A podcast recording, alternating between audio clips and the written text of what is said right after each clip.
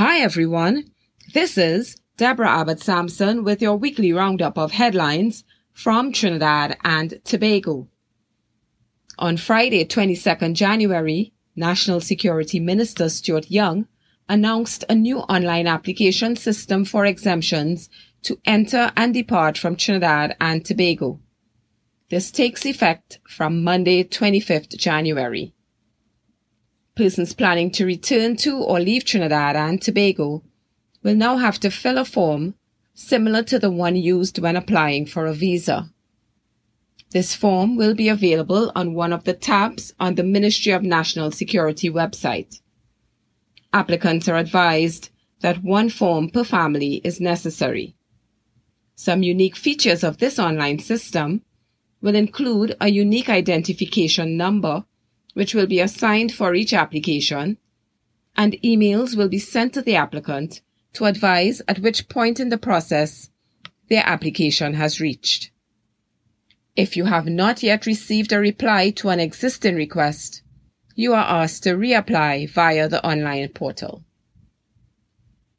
The bid by the Oilfield Workers Trade Union owned Patriotic Energies and Technologies Company Limited to acquire the former Petrotrin refinery has been rejected for a second time.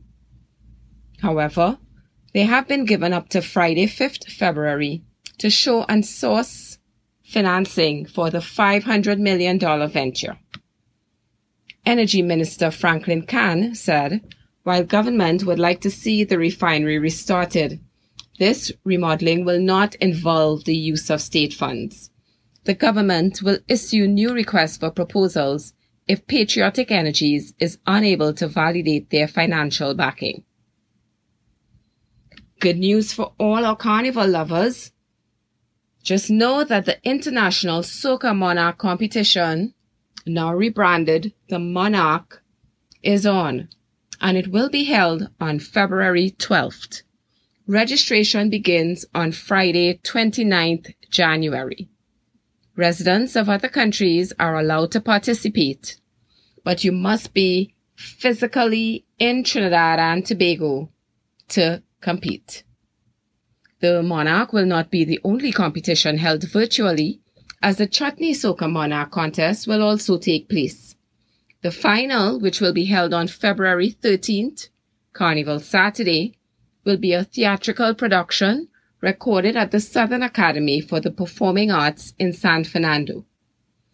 NCC Chairman Winston Gypsy Peters said, while promoters were free to host any event, the Commission will not recognize the winners of any competitions.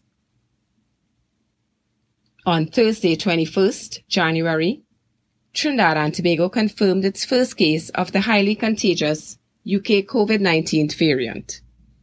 The patient was a returning national from the UK and on confirmation was taken directly to an isolation area at the Couva Hospital and Multi-Training Facility. Since this new strain is spread more easily, our Honorable Prime Minister Dr. Keith Rowley has asked us to be more vigilant and to follow all safety protocols. I am Deborah Abbott Sampson and you are listening to headlines from This Week in Trini. These are just some of the headlines seen in Trinidad and Tobago this week. You can check your daily newspapers online for details. It's now time for our COVID stats update.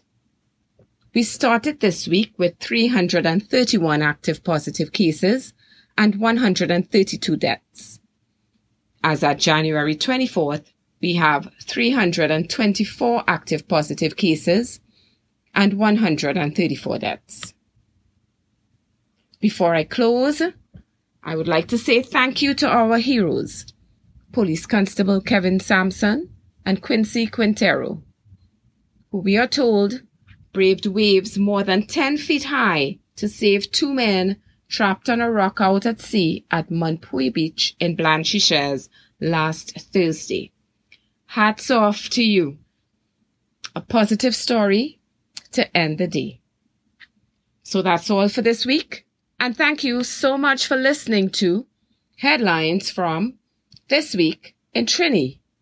If you have any feedback, please feel free to drop me a line at smiles at trinbagothings.com or take some time and send out a review on Amazon, Apple, whatever your preferred podcast listening platform is. To all my listeners, please continue to be safe and have a beautiful week.